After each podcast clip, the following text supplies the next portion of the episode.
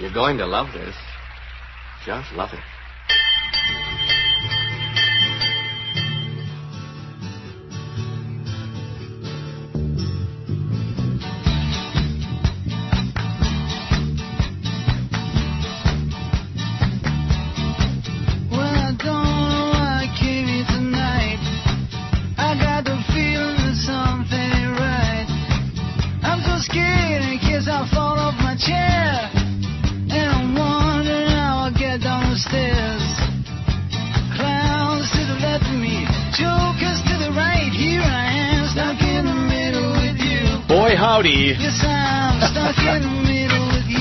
Stuck in the middle with you once again right here on KPFK, Pacifica's radio station, over our public airwaves, 90.7 FM in Los Angeles, 98.7 FM in Santa Barbara, 93.7 FM in San Diego, 99.5 FM in Ridgecrest and China Lake, and of course coast to coast and around the globe on KPFK.org. This is your Bradcast. I am Brad Friedman, your friendly citizen investigative blogger, journalist, troublemaker, muckraker, and all-around swell fellow, says me, here for another live Bradcast from the beautiful Los Angeles studios of KPFK. Glad you could join us. Here's some breaking news. Ron Paul has won the Iowa caucuses. Yes, Ron Paul has won the Iowa caucuses. We spent quite a bit of time earlier in the year talking about these Iowa caucuses, talking about the fact that Mitt Romney on election night was named as the winner of the Iowa caucuses. But he didn't actually win. Some weeks later, you'll recall, thanks to hand-counted paper ballots that are publicly counted at each of the caucus sites around the Hawkeye State, we learned that, in fact, Rick Santorum actually won the Iowa caucuses. At least, Rick Santorum received more votes than Mitt Romney or anyone else. Well, here we are weeks later, and guess what we learned? Months later, I should say. Romney is thought to be the presumptive nominee this year going into the Republican National Convention in Tampa in August. But guess what we learned last weekend? Here's the press release from Lake Jackson, Texas, from the Ron Paul campaign. 2012 Republican presidential candidate Ron Paul has won a significant majority of Iowa's Republican delegates to the National Convention in Tampa.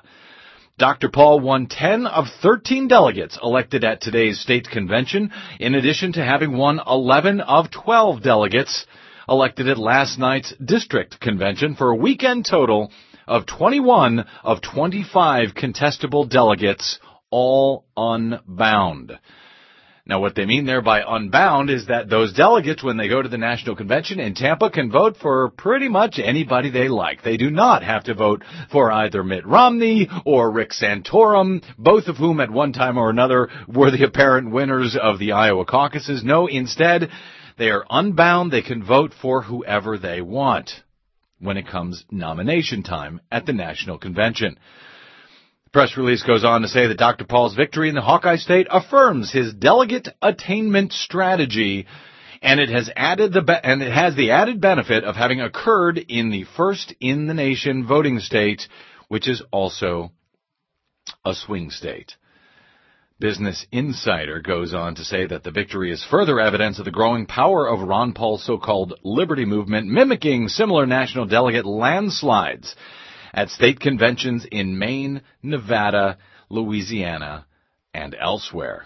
I spoke about this a little bit last week, quite a bit last week, as I was guest hosting the nationally syndicated Mike Malloy show, just before my interview with senior advisor Doug Wead, a presidential historian, author, and senior advisor to the Ron Paul campaign. This has been happening in state after state. It's been one hell of a story, and I would suggest one of the most underreported stories going on in the nation. What it all means as we head towards Tampa, who knows? Here are some of my thoughts on what has been going on inside the Republican conventions around the country, inside the Ron Paul campaign over the past few months, and then my interview with senior Ron Paul advisor Doug Wead. Afterwards, by the way, we'll come back. We'll do some green news with Desi Doyen.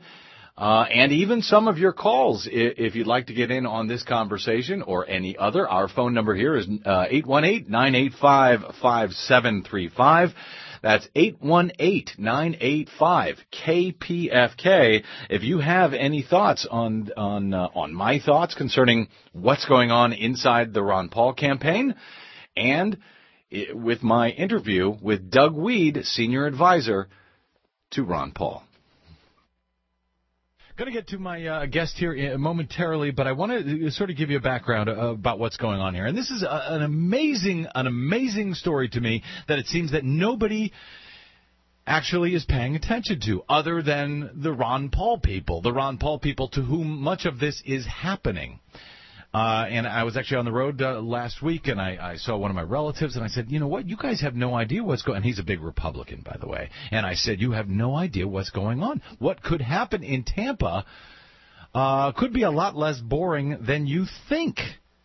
And here's why. We've been covering this at BradBlog.com, but there's a couple of components here, and I'm going to be joined in a few minutes here by Doug Wead, the presidential historian, the New York Times bestselling author, and a senior advisor to Ron Paul and the Ron Paul campaign, and he's going to answer all of our questions about this, and I have many of them. So let me just give you the background, because we've been covering this at BradBlog in county and state conventions all over the country. Something is going on. A couple of things are going on. But Ron Paul supporters are showing up in droves to these county conventions, these district conventions, the state Republican conventions, and they are getting their delegates elected. They're getting their delegates elected at the county convention to go to the state convention, and then at the state convention to go to the Republican National Convention in Tampa. Why? Well, we'll talk about that in a minute with Doug Wead. But on the way to that question, what's happening is rather remarkable. Several months ago now, for example, in St. Charles County, Missouri, my old home state of Missouri, the Ron Paul folks came out in droves for the caucus. In this case, it was the Missouri caucus. And they had what seemed to be a clear majority, and the establishment GOP was basically trying to ram through their own agenda against the wishes of the majority. First, they told all of the people that cameras were not allowed at what is essentially a public meeting, a public caucus. And thankfully, a couple of the Ron Paul supporters said, huh, what? No, we're not going to turn off the cameras. There was no vote on that. They needed to vote on it. They didn't. And the cameras kept rolling, and they tried to, the establishment folks there tried to jam through their own chairman of this convention rather than having a proper vote. People started calling division, which is something in Robert's Rules of Order. It's like yelling point of order, except when you yell division, it's a non-debatable motion that is made under Robert's Rules of Order. And at that moment, if you're at a meeting which is running by Robert's Rules of Order and somebody yells division after a vote, then you have to stop and have a proper vote. So the chairman says, you know, all in favor, aye. You hear a few ayes. All opposed, nay. And then the chairman goes, okay, the ayes have it. What? And so, the Ron Paul supporters are yelling, division. Anyway, the GOP folks who are running this caucus eventually call the police. The police come out. They shut down the convention without electing their delegates in St. Charles County, Missouri. The Ron Paul people reconvene out in the parking lot. The police come in and arrest the leader of the Ron Paul group out there, the ones who the Ron Paul folks had wanted to make him the chairman. He was arrested. Why? Nobody knows. At whose orders? Nobody knows. But he was arrested. That was St. Charles County, Missouri. About a week or so before that, in Clark County, Georgia, Athens, Clark County, Georgia, we saw a similar scene at at the county Republican convention. And again, it was a majority of Ron Paul folks there. And the establishment GOP stepped forward. They said, this is going to be the slate of delegates. All in favor, say aye. All opposed, nay. All right, the ayes have it. What? They start yelling division. Then the chairman says, do I hear a motion to adjourn the meeting? I move to adjourn. A second. All in favor, say aye. Aye. All opposed, nay. Nay! The ayes have it. And they ended this meeting.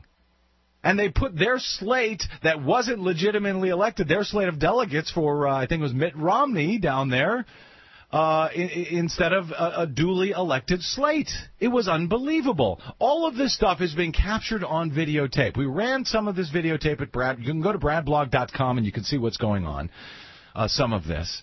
It's remarkable. Now, we have a bit of good news coming out of Georgia, that story at Clark County, Georgia. Now, mind you, I'm not a Ron Paul supporter. I don't support any candidates. I support democracy, and I love it when people stand up for their democracy.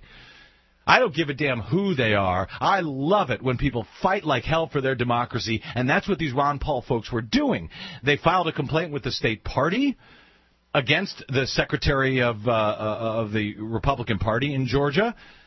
The Secretary of State went along with the Republicans there, but they filed a complaint with the Credentials Committee, and I got good news from one of the folks down in Georgia just last week that, in fact, at the state convention, all of those delegates who were not elected correctly in Clark County, Georgia, were all thrown out. They were just thrown off the convention floor. So that's the good news there. Finally, I'll give you one more story, and then we'll go to Doug Wead to explain what the hell is going on. I think this was last week, maybe a little bit more than a week ago, down in Louisiana at the state convention down there. Once again, a huge majority for Ron Paul shows up at the state GOP convention. Just before that convention, the Republican Party announces we've put in place temporary rules. There will not be a vote for the chairman of the convention. Well, you can't do that. You can't put in temporary rules and remove the right to vote at these conventions when they had already set the rules. So one of the Ron Paul folks said, I move to elect such and such as the chairman. I can't remember who it was. A huge vote in favor of it. The establishment down there was completely ignoring it, so all of the Ron Paul people en masse picked up their chairs, turned them around, faced the back of the auditorium, and started having their own convention with their own duly elected chairman. Of course, at that point, the GOP establishment did what? They called the police, and the chairman was dragged out of the room. And it's, again, all on video. And people are yelling, hey, he's disabled, he's handicapped. And sure enough, they dragged this guy out. I think they broke his hip. That's what's going on at these GOP conventions around the country. And other than that, what's going on is Ron Paul folks are getting their people elected to party positions, and they are getting their delegates on the ballot, even in states that Mitt Romney won in the primaries. So, Mitt Romney may think he won such and such a state, but Ron Paul may have more delegates elected. And in 30 of the states, if I understand this correctly, at the state national convention in Tampa later this summer, in 30 of those states, the delegates do not have to vote for the person who won their primary or caucus. They can vote for whoever they want, including Ron Paul. I think in all of the states, if Mitt Romney can't get 1144 delegates on the first ballot, then on the second ballot, everyone's up for grabs. They can vote for anyone they want. What the hell does this mean? What the hell is going to go on in Tampa this August? Nothing? What is the game here? What are the Ron Paul folks trying to do? And remember, if the GOP establishment tries to keep them from doing it in Tampa, I suspect these guys ain't going to put up with it, because they know the rules, and they know their rights, and they're fighting for their democracy, and I love it. I love seeing it. Well, you make me want to shout, throw my hands up, shout.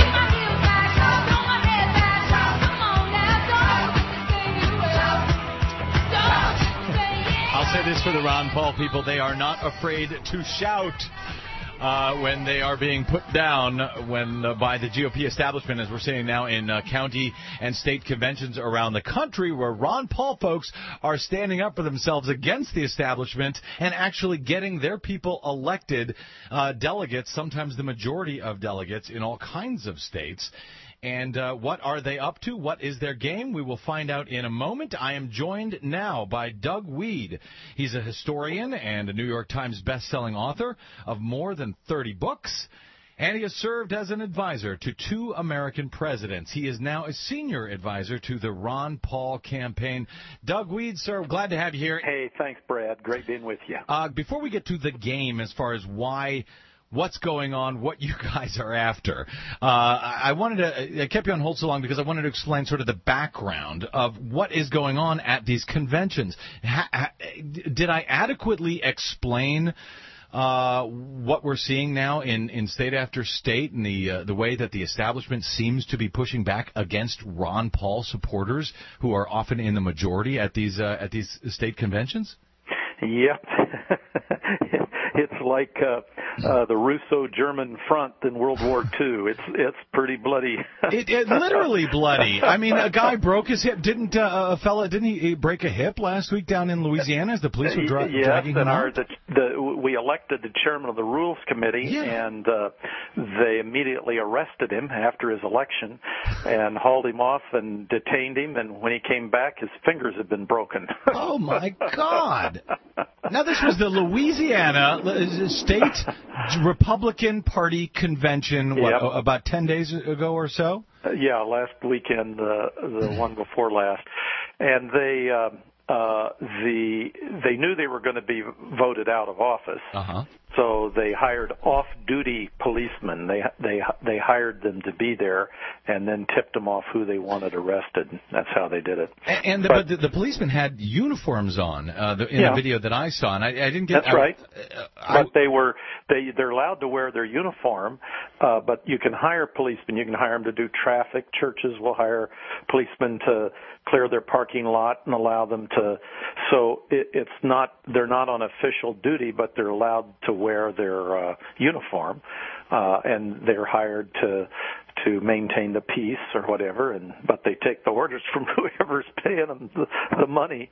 And we're seeing this as a pattern, Doug Wead. I mean, it's not just in Louisiana. Yep. We're seeing this in a lot of places. Is the national GOP sort of working with the state groups to try to keep Ron Paul folks from having any say at these conventions? Is this a strategy? Well, it's happening organically, and it's happening with coordination. For example, in North Dakota, which Rick Santorum won, we Ron Paul people came in second place, and both Santorum and Ron Paul defeated Mitt Romney.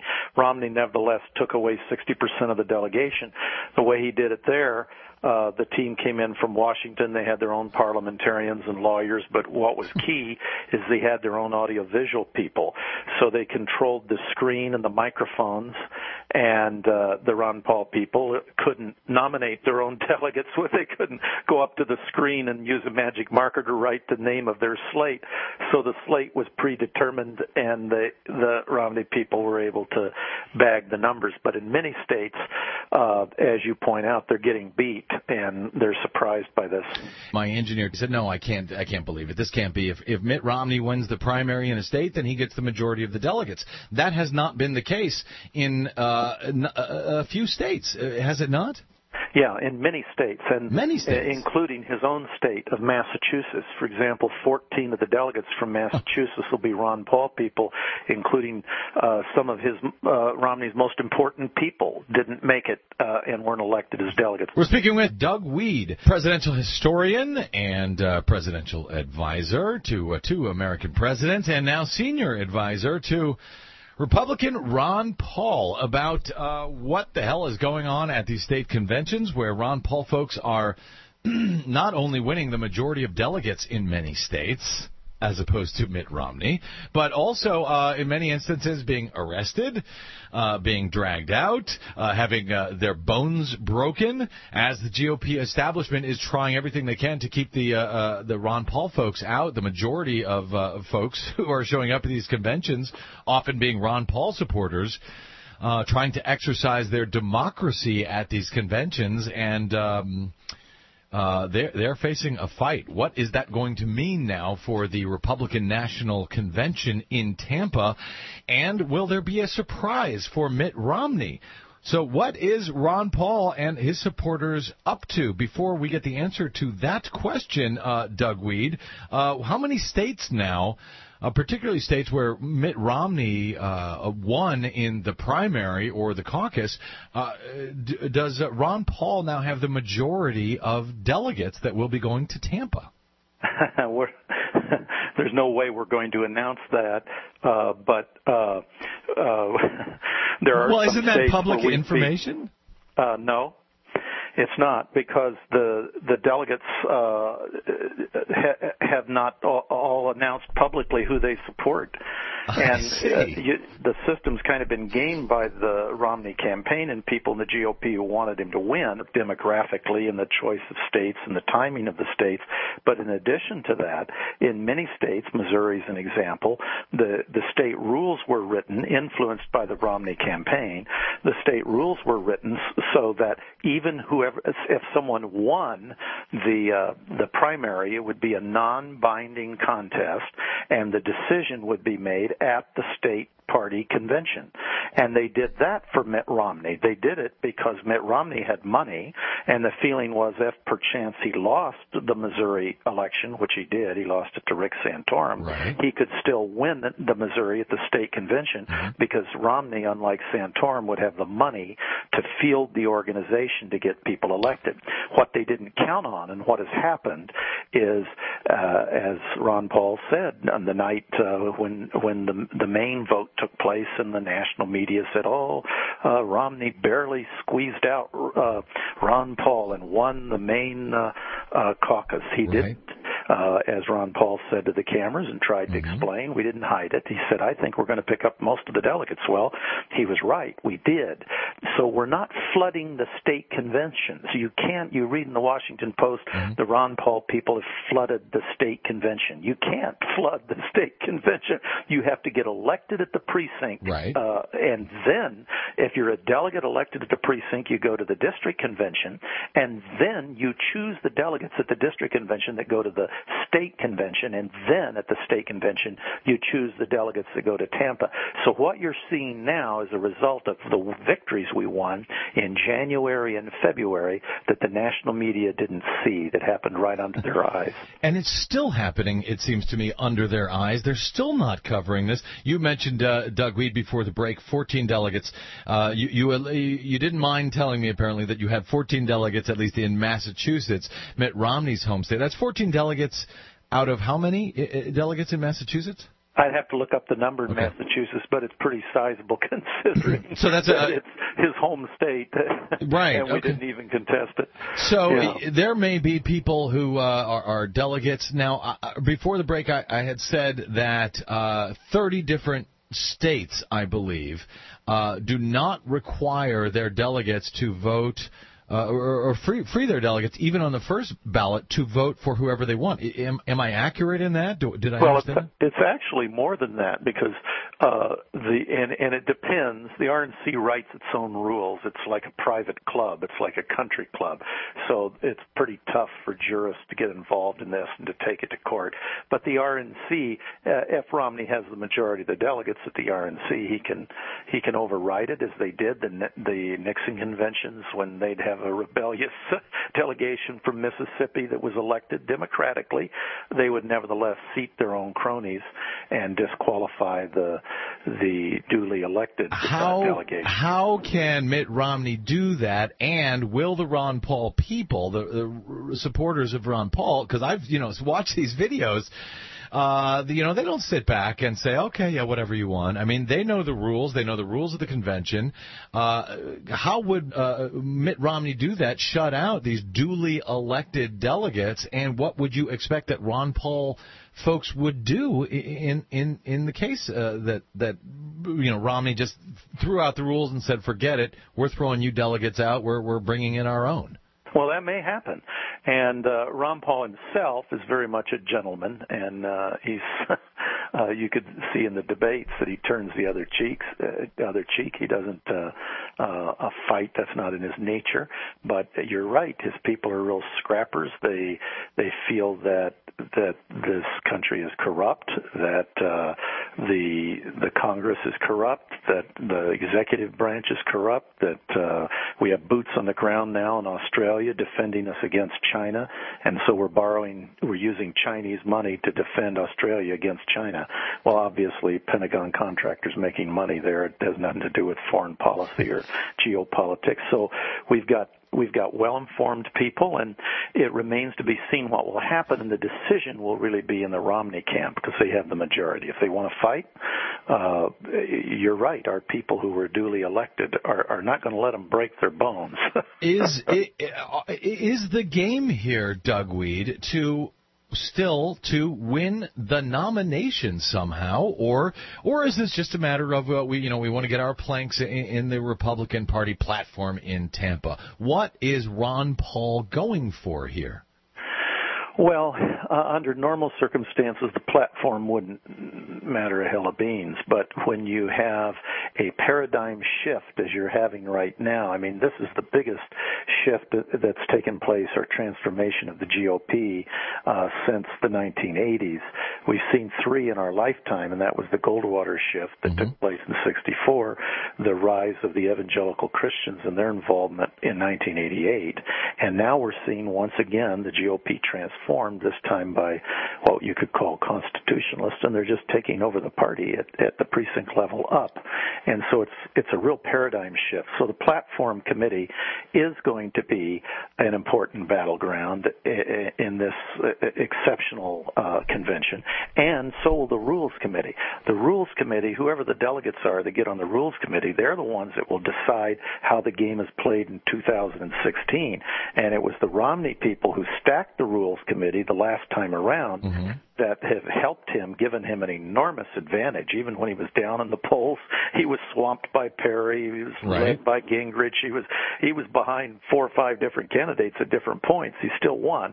And part of the way he won is like a football team wins, good recruitment. And that recruitment, so to speak, the game rules are decided at the RNC 4 years in advance. So there's a lot to be won by the Ron Paul people playing the game in Tampa. There is, Doug, but are you prepared to say, Ron Paul, he's no spring chicken. He's very spry, but I think he's, what is he, 82 now, I think? 76. Okay, 76. Okay, so he would be 80 in 2016. I mean, and he's very fit, 76, no question about it, but he would be 80 years old 4 years down the road. So are you suggesting they're just playing the long game at this point? Let me just ask you directly. Is Ron Paul still seeking the nomination, the GOP nomination for President of the United States in the 2012 election? Well, the sun also rises, and Ron Paul has a son. He's a U.S. Senator from Kentucky, and many people think he has a very good chance. And so he's been a ever-present thought in the minds of a lot of Ron Paul supporters. When they give a dime to the campaign, they know that this campaign has a future, unlike many other campaigns. But I talk to a lot of Ron Paul people, and they say, Rand Paul is no Ron Paul. I see a real separation among the Paul supporters between Ron and Rand. They feel that Rand is more with the establishment and with the Koch brothers and that sort of group, unlike Ron Paul as they see it, as these supporters see it. Do you not see the distinction between Ron and Rand Paul? Yeah, I do. It's pretty hard to compare anybody to Ron Paul. I mean, he won't participate in the congressional pension because he feels it's unfair. He won't go on a congressional junket because he feels it's a free vacation at taxpayers' expense. He's never voted for a tax increase, never voted for an unbalanced budget. I mean, he's this pure figure, won't take a bribe, won't take money from lobbyists or even meet with lobbyists, It's not like there's 20 or 30 congressmen like him in the U.S. Congress. He's the only one. He is it. He's incorruptible. So it's pretty hard to compare him to anybody. But when you compare Rand Paul to to anybody else in the U.S. Senate, it's pretty striking. And next time, that's what the comparison will be. Here comes the sun.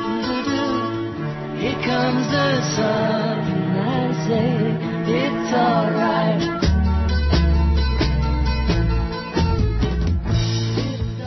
That was my interview with Doug Wead, presidential historian, New York Times bestselling author, and senior advisor to Ron Paul. I'm Brad Friedman. You're listening to the Bradcast on KPFK. A couple of updates since that interview with Doug Wead last week. Well, last week, Rand Paul, the son, endorsed Mitt Romney's presidential bid, but made clear that Romney was not his first choice. He told Fox News Channel's Sean Hannity, quote, "Well, you know, my first choice has always been my father. He is still my first pick. But now that the nomination process is over," said Rand Paul, "I'm happy to announce I'm supporting Governor Romney." In the meantime, yesterday, Ron Paul does not think it's necessarily over. While his son came out in support of Mitt Romney last week, says CNN, Rep. Ron Paul of Texas said Tuesday he won't be following suit. Quote, "No, not ready, no way," Paul said on CNN's The Situation Room with Wolf Blitzer. Paul argued the candidate, quote, "doesn't have control of the hearts and minds of the people," and gave no hint that he would stand behind Romney at the Republican National Convention in August. Quote, "I think it's legitimate for us to continue the debate," said Ron Paul. "I know they don't want the debate at the convention. Everything has to be smooth and proper. I'd like to have these conventions mean something," he said, "and continue the debate and decide what we as a party actually believe in." That was Ron Paul yesterday on CNN. So what do you think? What the hell is going on here, and what will be going on at the National Convention, the Republican National Convention in Tampa in August? I'd love to hear your thoughts. 818-985-5735 is our phone number. That's 818-985-KPFK. Would love to hear your thoughts on that and whatever else is in the news that you might want to chat about. I'll also be speaking with Desi Doyen for some green news coming up shortly. I'm Brad Friedman. This is KPFK, and this is your Bradcast. Stay with us.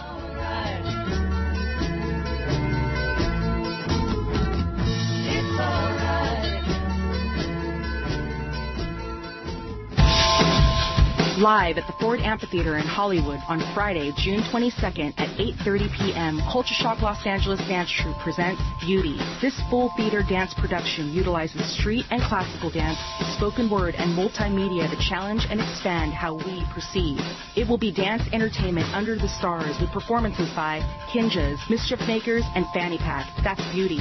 Friday, June 22nd at 8:30 p.m. at the Ford. More details at kpfk.org.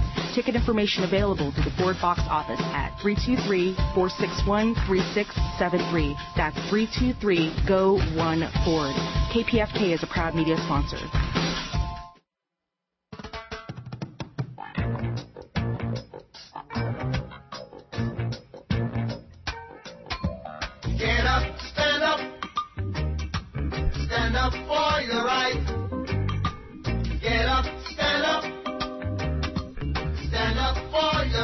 Standing up for your rights right here on KPFK in Los Angeles. I'm Brad Friedman. This is your Bradcast.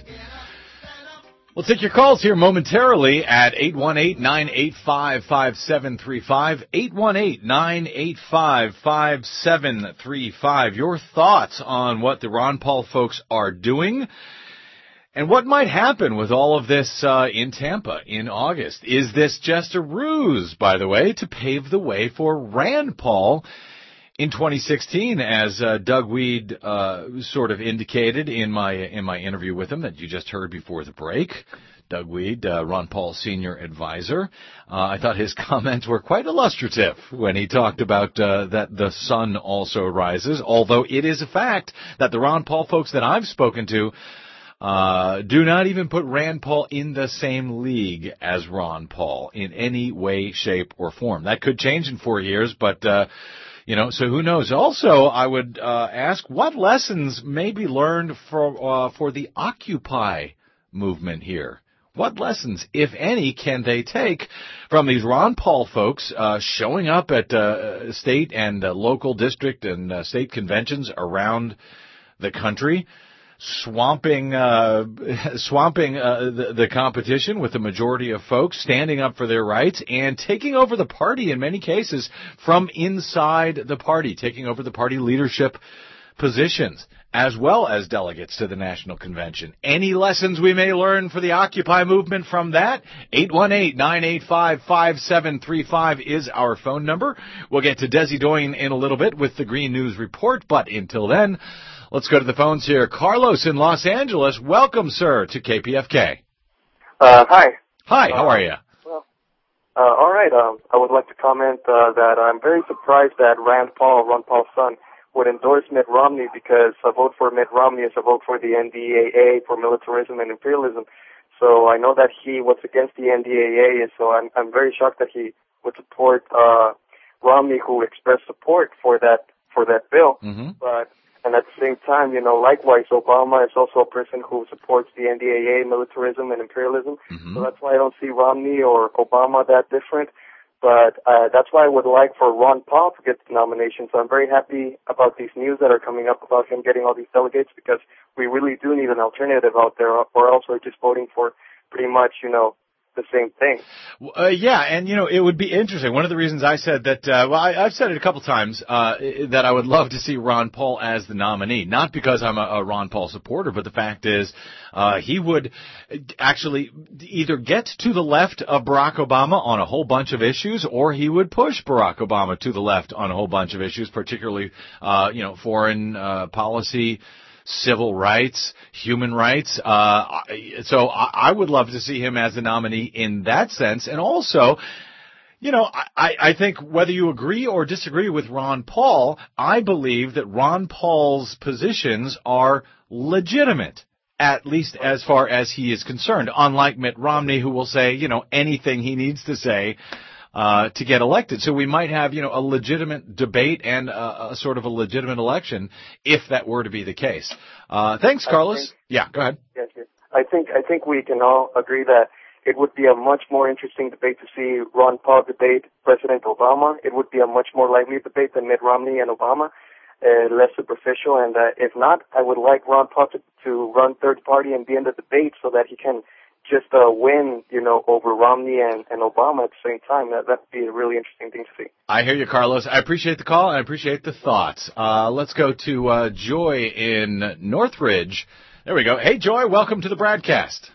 Thank you. I'm kind of in agreement with the previous caller. I'm wondering why the progressive Democrats are not behind Ron Paul. I feel that he really would be a game changer for the whole economy. He's against the war. He has very good ideas. As you said a minute ago, he's authentic. He's legitimate in his ideas. And I don't understand why in a way, some of the programs on KPFK aren't talking more about Ron Paul and maybe interviewing people that are more supportive of his views. Right. Well, I can tell you, I can speak to, and I got a lot of folks on the line, Joy, so I want to try to move through folks, but I can tell you why certainly progressive Democrats are probably not in favor of Ron Paul. He would be in favor of, getting rid of Social Security, killing the EPA, the SEC, all sorts of federal government programs that he believes are simply unconstitutional. I believe he's inaccurate on that, but, I suspect he would want to sell off the national parks at some point. to the highest bidder. That is, you know, anything but a democratic ideal, even though he is certainly more progressive when it comes to foreign policy, getting rid of the drug war, and all of that. So I can see where Democrats would certainly be split on the idea of supporting Ron Paul, even if they support some of his policies. Can I say one more thing? Sure, go ahead. It's to me that he would not be setting drones on the American people like Obama has just the bill for. He would not be doing that because he's against the war. He would be fighting more for American rights than Obama seems to be. I'm very disappointed in Obama. We need a third choice. I hear you, Joyce. I appreciate the call. Thanks. Let's go to Kim in L.A. There we go. Welcome to KPFK. Kim, what's on your mind? Hey, Brad. Hey, Kim. I just want to mention that, and our good friend Lalo Alcaraz sent this out on Facebook this morning, that Ron Paul admits to taking Social Security, which he once likened to slavery, as reported on Think Progress this morning. Okay, you go. Hypocrisy is in no shortage. Ron Paul's a hypocrite. He's also, by the way, as you see it, he's also, I think, unbelievably hypocritical on the issue of abortion. The fact that, you know, he's against the federal government having anything to do with anybody except they can, you know, come between a woman and her doctor when it comes to the issue of abortion. Exactly. So, thank you. Right. Thanks, Kim. I appreciate it. Good to hear from you. Let's fly through as many as we can here. Matt in Topanga, welcome to the Bradcast on KPFK. Matt, what's on your mind? Oh, thanks. Oh, thanks, Brad. This is the guy that keeps occasionally bugging you to do the interview for my documentary, but I'll keep bugging you. Oh, yes, please do. I do want to do that, Matt. Awesome. Thank you so much. And I'm just calling in to say I really appreciate you bringing light to these things, because in a democracy we need to know these things, and because KPFK ignores this. I mean, KPFK is a godsend, but we cannot drink the Kool-Aid no matter what flavor, and there's certain things where some people won't criticize Barack Obama because he's a Democrat. I think that we can take that same stance with KPFK in order to make it better, because we love it. And I just want to thank you so much for being a great character figure in our democracy. Thank you, Matt. I appreciate those thoughts, and send me another email, and I'll try to do that interview for you. I'm not avoiding you. I keep losing track of your emails, so give me a shout on that. And by the way, as far as KPFK goes, they're not ignoring it. They have me here every Wednesday, and I've been talking about this stuff now for months. We've had Ron Paul supporters, some of those folks that I alluded to at the beginning of my interview with Doug Wead, who were arrested, the guy who was arrested in St. Charles, Lori Bone, the woman down there in Georgia who held the state Republican feet to the fire and got the entire slate of inappropriately elected delegates from Clark County, Georgia, thrown out. So, you know, for what it's worth, I'm here. 818-985-5735. Let's go to Graham in Van Nuys. Hey, Graham, welcome to the Bradcast.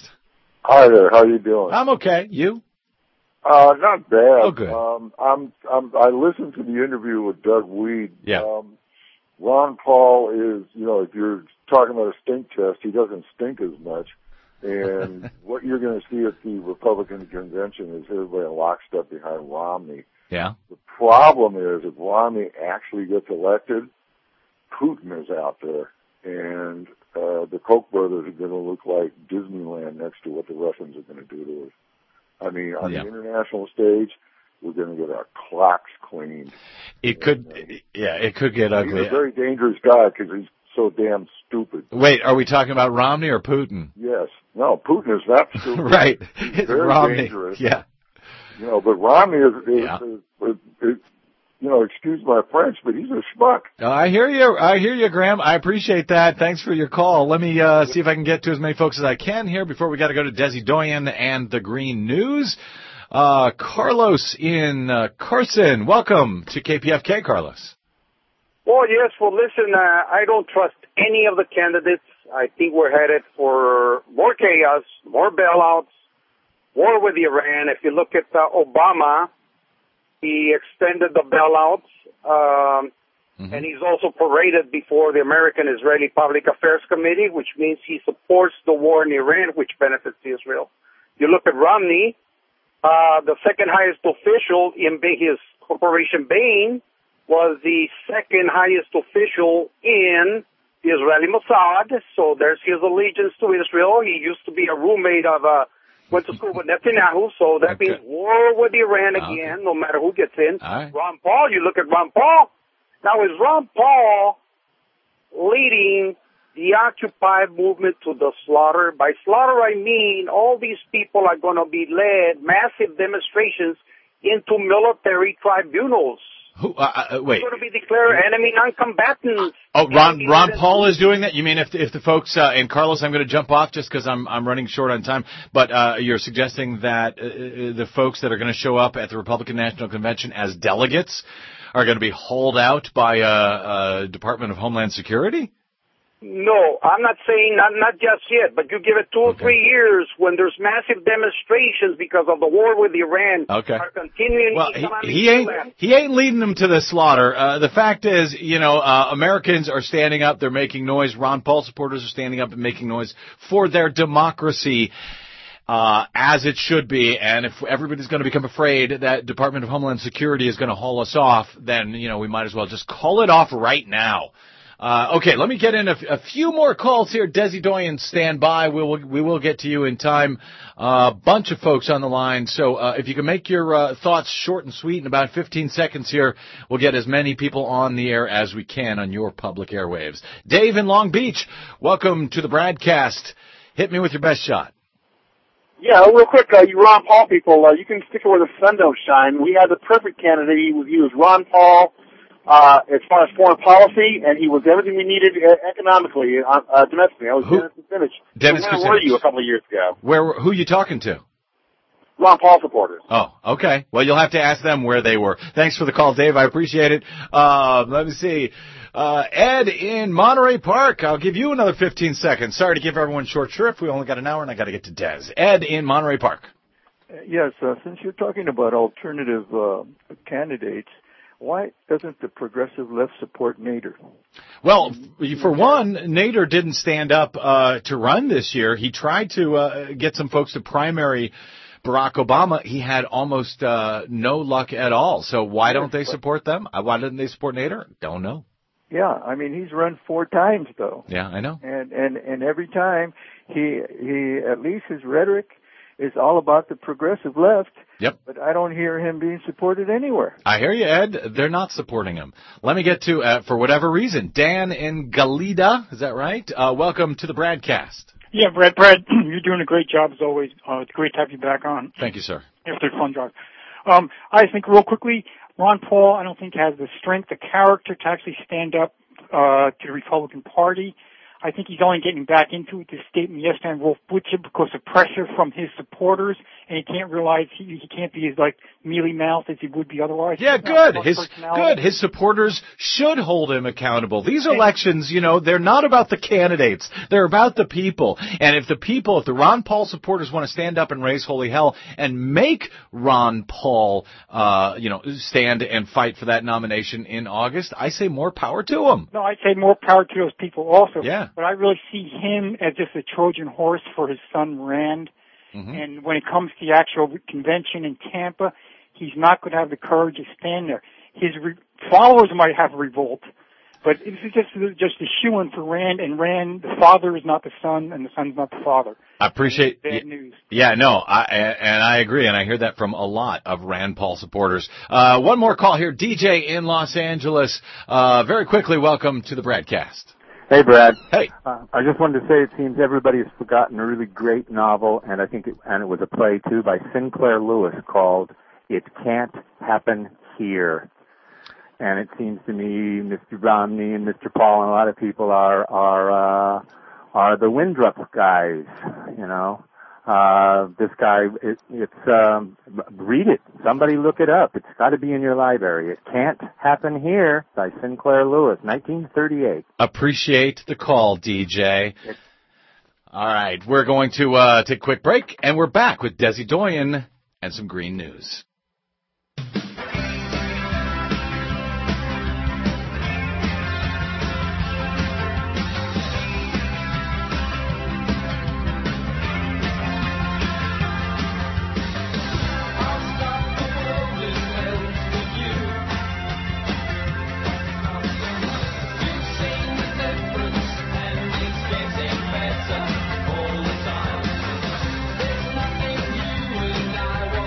All right. Melting for us, it's Desi Doyen. Hey, Des. Hey. Did you get sick of that Kermit It's Not Easy Being Green theme song that we always play for you? Yeah. All right, it's coming back. Well, so don't get too used to this other theme song. Who kind of really objects to Kermit when it comes down to it? That's right. Desi Doyen joins us now. She is our producer here and, of course, my co-host and managing editor of the Green News Report, heard on fine progressive radio stations coast to coast. And, well, let's get right to today's Green News Report, and then we'll come back live with Desi Doyen with a few more thoughts and maybe some of your calls if we have time. 818-985-5735. This is the Bradcast. I feel sorry for the people of Fukushima, but our livelihoods depend on it. A nuclear restart in Japan, but also a solar revolution. The most anti-environment Congress in history, gutting everything, or trying to. The UN Sustainability Summit gets underway in Rio. Plus, I think Saudi Arabia is doing Obama a big fat favor. I think he asked for that favor, and prices are coming down. OPEC is in the tank for Obama? Someone's in the tank.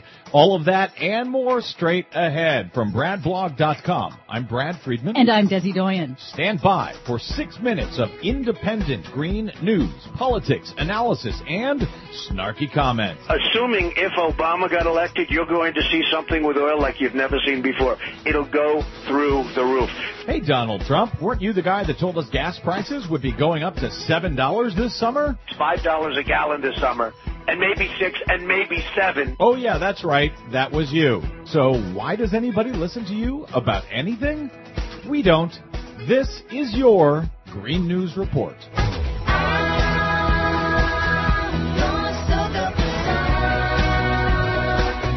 Okay, Desi Doyen, tell me we are not going to be covering Donald Trump in this Green News Report. Oh, I'm so sorry to disappoint you, but, yes, we will. Okay, then. You're fired. Well, as prices at the gas pump continue to drop due to economic uncertainty abroad and economic weakness here at home, on CNBC, Donald Trump came up with a whole new reason that lower gas prices are actually really, really bad, even though the oil cartel OPEC met last week to raise oil production and raise prices. Trump now alleges that Saudi Arabia and OPEC are in the tank for Obama, overproducing oil in order to lower gas prices for the sole purpose of helping Obama win re-election. Never mind, of course, that prices went up to $147 a barrel under the Bush administration. In fact, they were at an all-time high under the Bush administration. I don't understand why Donald Trump doesn't mention that. Protesters took to the streets of Japan to object to Prime Minister Yoshihiko Noda's controversial orders to restart 2 nuclear reactors at the Ohi nuclear plant in western Japan. They are the first to be restarted after all 50 of Japan's nuclear facilities were taken offline in the wake of the triple meltdown at the Fukushima Daiichi nuclear power plant last year. NHK reports that local officials support the move. In a press conference, the governor of Fukui Prefecture said the restart is necessary to maintain reliable power supplies for Japanese industries. Since the accident in Fukushima, there has been a lot of controversy, but the resumption is essential for the power supply. But getting much less news coverage, the Japanese government also simultaneously announced major new renewable energy policies that could catapult Japan ahead of Germany and China in leading the world in clean energy. The Japanese government will implement major new subsidies for the solar energy industry, including huge feed-in tariffs. Those are high payments for electricity generated by homeowners with rooftop solar. And remember that Germany just about 2 weeks ago set an all-time world solar power record, powering a full half of the country from solar power. Yep. Meanwhile, back in the U.S., this week the environment is the battlefield on Capitol Hill. Republicans in Congress are crazy busy cementing their reputation as the most anti-environmental House of Representatives in history. Emphasis on crazy. Just one example. On Tuesday, House Republicans introduced a bill to gut environmental protections at the border, exempting the Department of Homeland Security from all environmental regulations within 100 miles of the Mexican border, because somehow waiving Clean Water Act protections protection secures the border better. I don't get it. There must be something more sensible behind that, no? Well, you may find your answer in Arizona Democratic Representative Raul Grijalva, who said that the new bill is, quote, quite simply about gutting a set of laws and protections that the Republican Party has always wanted to get rid of. Okay. In the Senate, Republican Senator James Inhofe of Oklahoma plans to introduce a resolution to overturn the Obama EPA's new rules for power plants to reduce toxic mercury emissions. Inhofe says new technology to meet the new mercury and air toxics rule costs way too much for those coal-fired power plant owners, even though half of the nation's coal-fired power plants already meet the new standards. So Republican Senator James Inhofe wants to make sure that toxic mercury still continues to seep into our drinking water. That's right. Well done, Senator. Finally, pollution, development, and sustainability are on the program as the world's environment ministers meet in Rio de Janeiro, Brazil, for the Rio 20 Sustainability Summit that opens on Wednesday. Secretary of State Hillary Clinton, EPA Administrator Lisa Jackson will attend. President Obama will not. We'll have much more on the United Nations Conference on Sustainable Development down in Rio later this week, where once again much will be said and little will actually happen. For more on that and the other stories we couldn't get to today, please check out our website at greennews.bradblog.com. Remember, you can download us anytime via iTunes, listen to us on your mobile device via Stitcher, and follow us 24/7 on the Twitters at Green News Report. From BradBlog.com, I'm Brad Friedman. And I'm Desi Doyen. And this has been your Green News Report. By Rio, Rio by the sea, flying down to Rio where there's rhythm and rhyme. Hey, fellas, whirl that old propeller. We've got to get to Rio and we've got to make time. There you go. Another Green News Report. Well done, Daz. Rio. We'll have more information on what the hell is going on down in Rio. Yes, that'll be in our report tomorrow. The entire, well, as much as we can get in, squeeze in on the Rio Sustainability Summit going on right now in Rio de Janeiro. And we'll have that tomorrow on our Thursday Green News Report at greennews.bradblog.com. Check it out. Also wanted to point out a very important change, something that people have not been able to do before. Californians will have the right now, for the first time, to vote on whether or not they will have labeling for genetically modified organisms in the food that they purchase in the state of California that qualified for the November ballot. So you will have the opportunity, if you choose to vote, to decide whether or not you want to have any food that you buy be labeled to indicate if it contains genetically modified ingredients. Are you for it or against it? Well, you know, that's something I think that people should look into for themselves. Is it one of those? I am personally somebody who believes that we should, that consumers deserve more information rather than less. The manufacturing industry, the processed food industry is against it because they say it's going to cost too much money to change their packaging. But this is the only time that it goes to the voters rather than to legislators or agencies to decide this. It's going to be one of those confusing propositions that we won't know if we should vote yes. I haven't read the text of it myself, so I don't know. Okay. Very good. Well done, Des. I appreciate that. Ran out of time to get to the rest of the calls there, but we will be back next week. Thanks for calling in. We'll try to get more calls if we can next week. And I didn't even get to Fukushima. In short, the super typhoon that was flying through Fukushima. Gukul. Gukul. Yes. All is well, says Tokyo Electric Power Company. We don't have to worry about knocking out Unit 4. If you believe them. That's what they say. Well, the storm tracked away from it. It went to Okinawa instead. Yeah, so everything's fine. No worries. See, we end up with everything fine. Stay tuned, by the way, for John Wiener and the 4 o'clock report. Oh, he's got Chris Hayes of MSNBC joining him. My thanks to Desi Doyen, our producer, to our super-duper associate producer, Margot Paez, and, of course, to our soundboard operator, G. Good to see you back, G.